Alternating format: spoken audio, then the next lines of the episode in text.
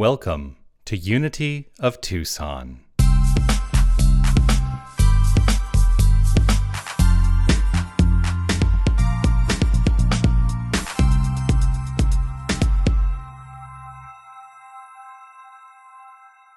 think that we resonate with rainbows because they represent hope. And you don't hear me talk about hope all that much. Because, you know, as I always say, and in, in alignment with, you know, the, the writings of my, uh, of Ernest Holmes, who is the founder of religious science, he wrote, Hope is good, it's better than despair, but it's an unconscious compromise. It's an unconscious compromise because if we are living in the state of hope, then we think that there is something that can fail. So I want to let go of that conscious belief that there may be something that can fail. Hope can mean having only positive expectations, because you know I love an acronym. Having only positive expectations. If we live within that, then hope can actually be more akin to faith. So rainbows represent the faith of something better. And yet, within that, there is an elusive quality because we cannot get to the end of the rainbow and find that pot of gold, really, right? It's, it's, it's, it's, it's the challenge of always trying to reach for that and reach for that and reach for that. But you know what's really great is that that reaching can keep us forward moving. That the desire for something better keeps us in the state of spiritual evolution.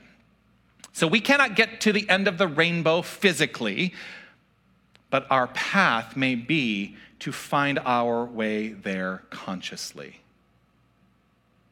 That's really, I think, what the path is. I mean, after all, Dorothy had to find out that the power was in her all along. It was not over the rainbow, it was not some place she was ever getting to. It was within her all along. And the power is within each and every one of us. That's the truth. So, what it takes is not magic, sorry, to the lyrics of the song, but in fact, it might be an application of practicality. I talk a lot about practicality from up here. You know, part of the path in this thing called spiritual practice is that if it's not practical and useful in our lives, then what the, what's the point?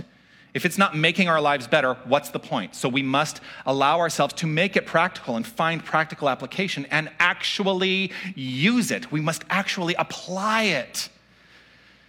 And this goes very much in line with the fifth principle of the five principles that we teach in unity. And the fifth principle is this we choose to live from and activate this spiritual teaching beyond an intellectual understanding. It is saying we are taking that journey from understanding it down to embodying it and allowing ourselves to truly live wholeheartedly in the practice of it. Sometimes, though, we need to begin with an intellectual understanding. And that's one of the ways that we approached it this week. Now, you may be wondering, what do you mean this week? Well, if you were in my Wednesday night class, a lot of this is going to be a little bit of a rehash. But I thought that this was such an important idea that I wanted to bring it to the larger community because it makes sense to me. So, this week in class, we're studying the book Breaking the Habit of Being Yourself by Joe Dispenza.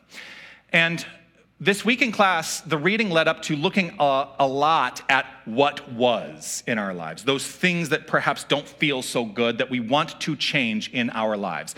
And this has been a multi week process to get to this point so that I'm trusting next week we'll be able to move past the what was into what is and what will be. Um, and it translated itself both in class and also in my mindful moment, which is a video I do on Facebook and on YouTube every single day. And here's what I came up with it made me think what was is an important clue, balanced with what is and what can be.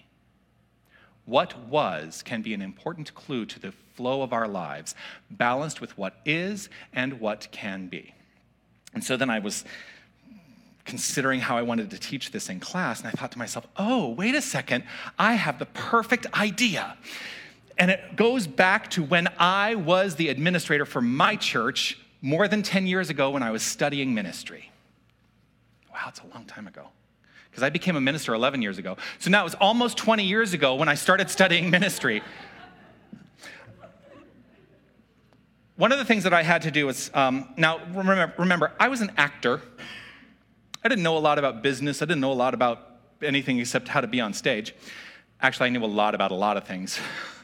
but I mostly knew how to be on stage. And when I took over as the administrator for my church, when I went, to the, went into the study of ministry, I, was, I became the bookkeeper.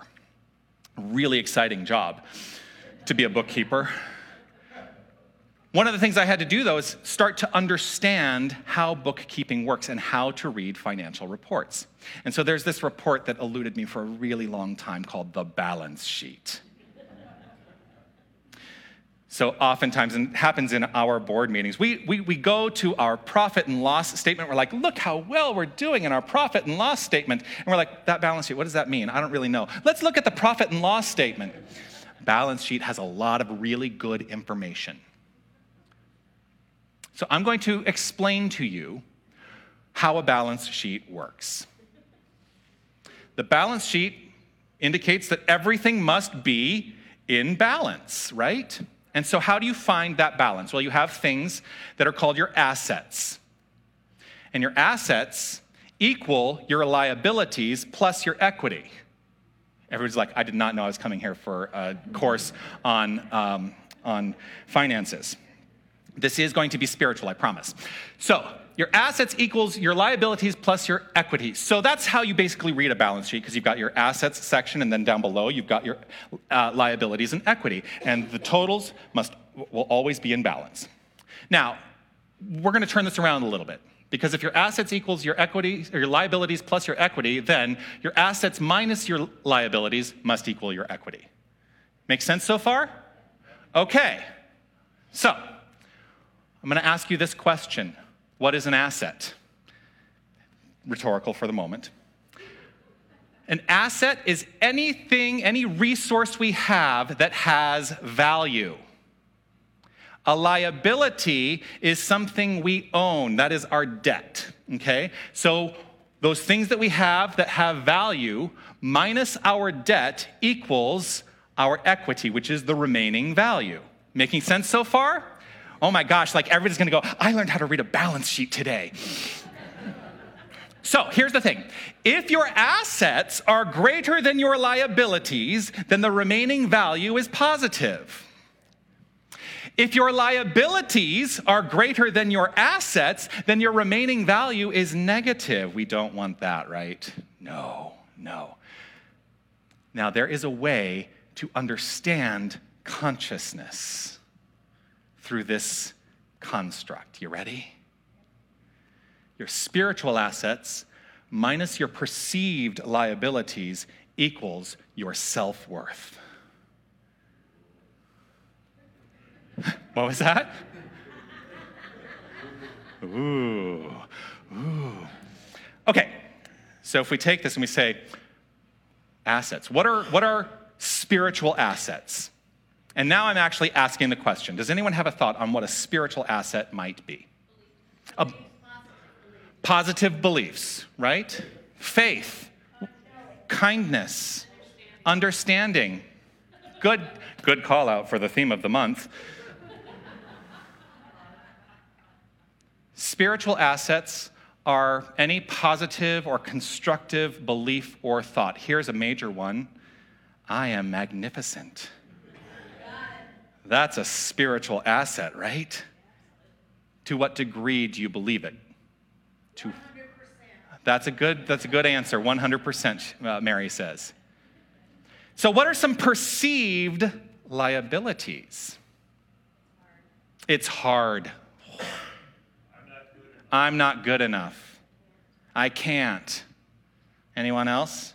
Nobody nobody ever wants to talk about the liabilities right so if your assets are the perceived, uh, uh, if your assets, if your spiritual assets are the constructive or positive beliefs or thoughts, then your, then your perceived liabilities are the negative or destructive beliefs or thoughts. One might be, this is one of my favorites, I never get the breaks. How many of us are walking around, oh, I never get the breaks? I mean, uh, uh, nobody in my family ever gets the breaks. Have you looked at my family history? None of us get the breaks. The degree to which we embody that as a belief is the degree to which we are now taking away from our spiritual assets. And what does that equal? our self worth.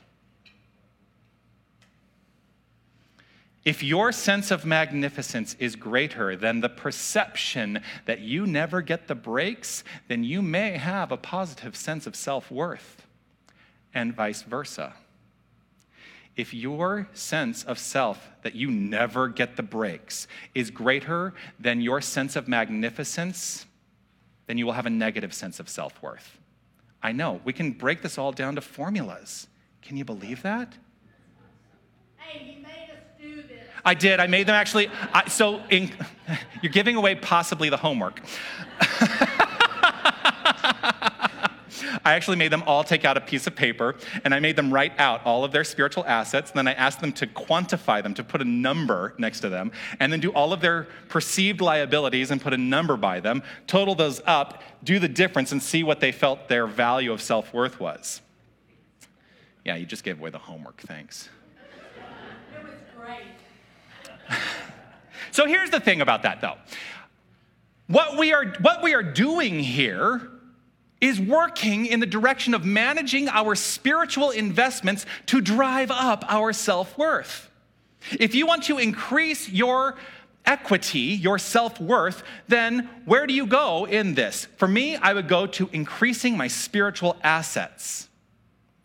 Now, there's a thing that happens in our culture the thing that happens in our culture is that we devote a lot of our time to our liabilities. If we are continuing to devote a lot of our time to our liabilities, what we know is that what we put our focus on increases in our life. And so the liabilities will continue to increase, and they can eventually wipe out the assets to such a degree that our self worth is completely tanked. So, our work here is not to put our focus on the liabilities, even putting the focus on how do I get rid of these liabilities. No, our work here is to devote time and effort and energy into a particular undertaking with the expectation of a worthwhile result so that we can increase. Oh, I keep pointing to it and it's now gone. So that we can increase our spiritual assets. I got to remember that if I'm going to keep referencing something, I just got to keep it up there. To increase our spiritual assets.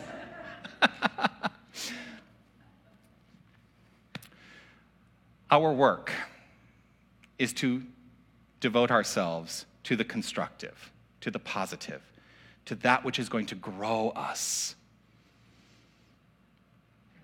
and here's how I know that it works. Because Alexander Pope offered this to us order is heaven's first law. So everything must always be in balance, everything must always be in order. That is the nature of nature. That is our nature. And so, as we devote the time and the energy and the effort into our spiritual assets, we don't even need to look at those liabilities anymore because what's going to end up happening is our assets will grow to such a degree that will increase our equity that the liabilities will become moot. Even if we continue to have them, if we are growing this, which in turn grows this, the liabilities don't matter anymore. The nature of the universe is always balance. And there is a power in truly embodying and understanding this. The truth of who you are is infinite magnificence. I say it every single day. Every single day. You know why? Because it makes a lot of people uncomfortable to hear that. I want to normalize magnificence. I want to normalize across this globe the sense that we are magnificent, not because of anything we do, it's just the core of who we are. Gosh, I'm really like spitty today. it's magnificent, Mary says. So now I'll tell you. So I come from a musical theater background, and um, I got a reputation for when I would sing.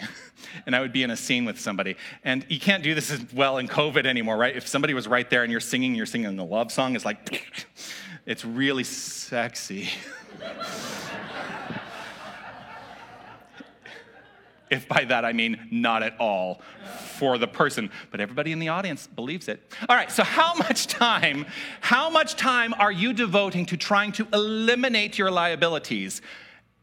And possibly doing so at the expense of increasing your assets? That, that is a rhetorical question. That is a. Re- they're all fur balls. Yeah. You didn't know how right on your, your story was today. The fur balls are your liabilities, right? If we truly focused on increasing our assets, the weight of the liabilities would decrease because the equity, your self worth, must balance. So let's worry less about eliminating the perceived liabilities. That's the witch hunt we can sometimes go on. Why was I thinking that? Where did that belief come from? Let it go. Who do you want to be? How do you want to be now moving forward? Invest in that, and it will take care of what was. Take more time to invest in the spiritual assets. Investment strategies include meditation, prayer, affirmation, visioning. Oh gosh, how do we make an investment in our spiritual assets? Spiritual practice. Finding a consistent spiritual practice and knowing what works for you. Life is meant to be lived in infinite potential and possibility. Live the life of the possible, not what seems impossible. I love that you mentioned before that a liability is I can't. Because one of our assets is I can, and I know that I can. I know that I can because I know who I am. As we do this, as we engage in this practice, we are contributing to that universal balance sheet because this works at the level of the individualization as well as the level of infinite consciousness. As we contribute to the consciousness of spiritual assets, we are doing so universally and we are shifting the entire experience of the universe. We have that power right where we are. Imagine the increase of self worth among all people if we truly remembered who we are and understood that truth about every single person out there, if we walked about understanding our sense of value, our sense of worth, and recognizing that that is true for everyone, that we are all this infinite power, we are all magnificent, we are all God, because there can be nothing separate from the infinite God, that infinite principle and power. When we know that truth and when we, when we remember who we are, you know what happens? Love and forgiveness become a default. So those other two aspects, doesn't matter. They're going to be our default setting. So take a step back and consider too that in this natural order, it is important to remember that all liabilities are perceived they are not real. Actually, none of it's real, it's all made up. But let's truly apply this to the liabilities. Because if you actually addressed the liability and asked yourself the question, is this true? Like, is it tr- really true? I think most of the time you're going to find out that those things you keep holding onto are not true. And so, rather than try to suppress them, squelch them, or get them out of the way, move in the direction of your spiritual assets, the truth of your being. One of my favorite lyrics in that song, didn't know I was going to bring it back to the song, did you? What? One of my favorite lyrics in that song is What's so amazing that keeps us stargazing? What do we think we might see? What's so amazing that keeps us stargazing? What do we think we might see? We actually default to wanting our spiritual assets to take hold.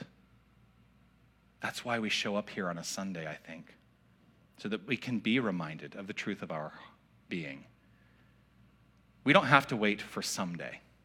We don't have to wait for someday. If we choose to make an investment, then someday is now, right here, right now. The nature of our spiritual assets is always growth. That's the other thing I love about it. You make an investment in your spiritual asset, it will always grow. It can never decrease. So we are consistently living in a spiritual bull market.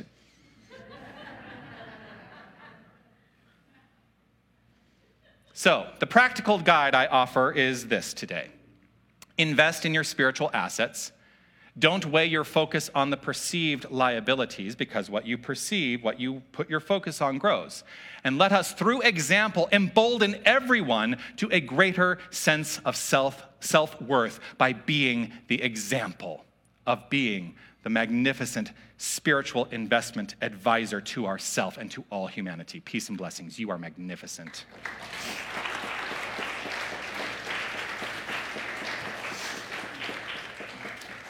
So I will say, if you would like to do that exercise of writing down your assets, quantifying them, writing down your liabilities, quantifying them, which means putting a number next to them. Um, on, in the class, we said just rate it 1 to 10, how strong it is in your life. And then totaling up the assets, totaling up the liabilities, and then subtracting the assets from the liabilities to get a quantifiable number sense of what your self worth is. You can do that. That's not really the homework. The homework is to actively invest in your spiritual assets this week. Up level. This is what I'm talking about. Up level your prayer practice. If you have a strong prayer practice, up level it this week. If you have no prayer practice, engage a prayer practice this week. Um, Practice affirmations. Find what works for you. Practice affirmations. I love to do my affirmations in the mirror. You know why? Because it makes me uncomfortable. You know why it makes me uncomfortable? Because it butts up against those sense, that sense of liability that I can carry with me. But the more I do it, the more that sensation of liability slips away. And the third thing to perhaps consider is at minimum, Engage in one random act of kindness every single day and see how that increases your spiritual assets and drives up your self worth.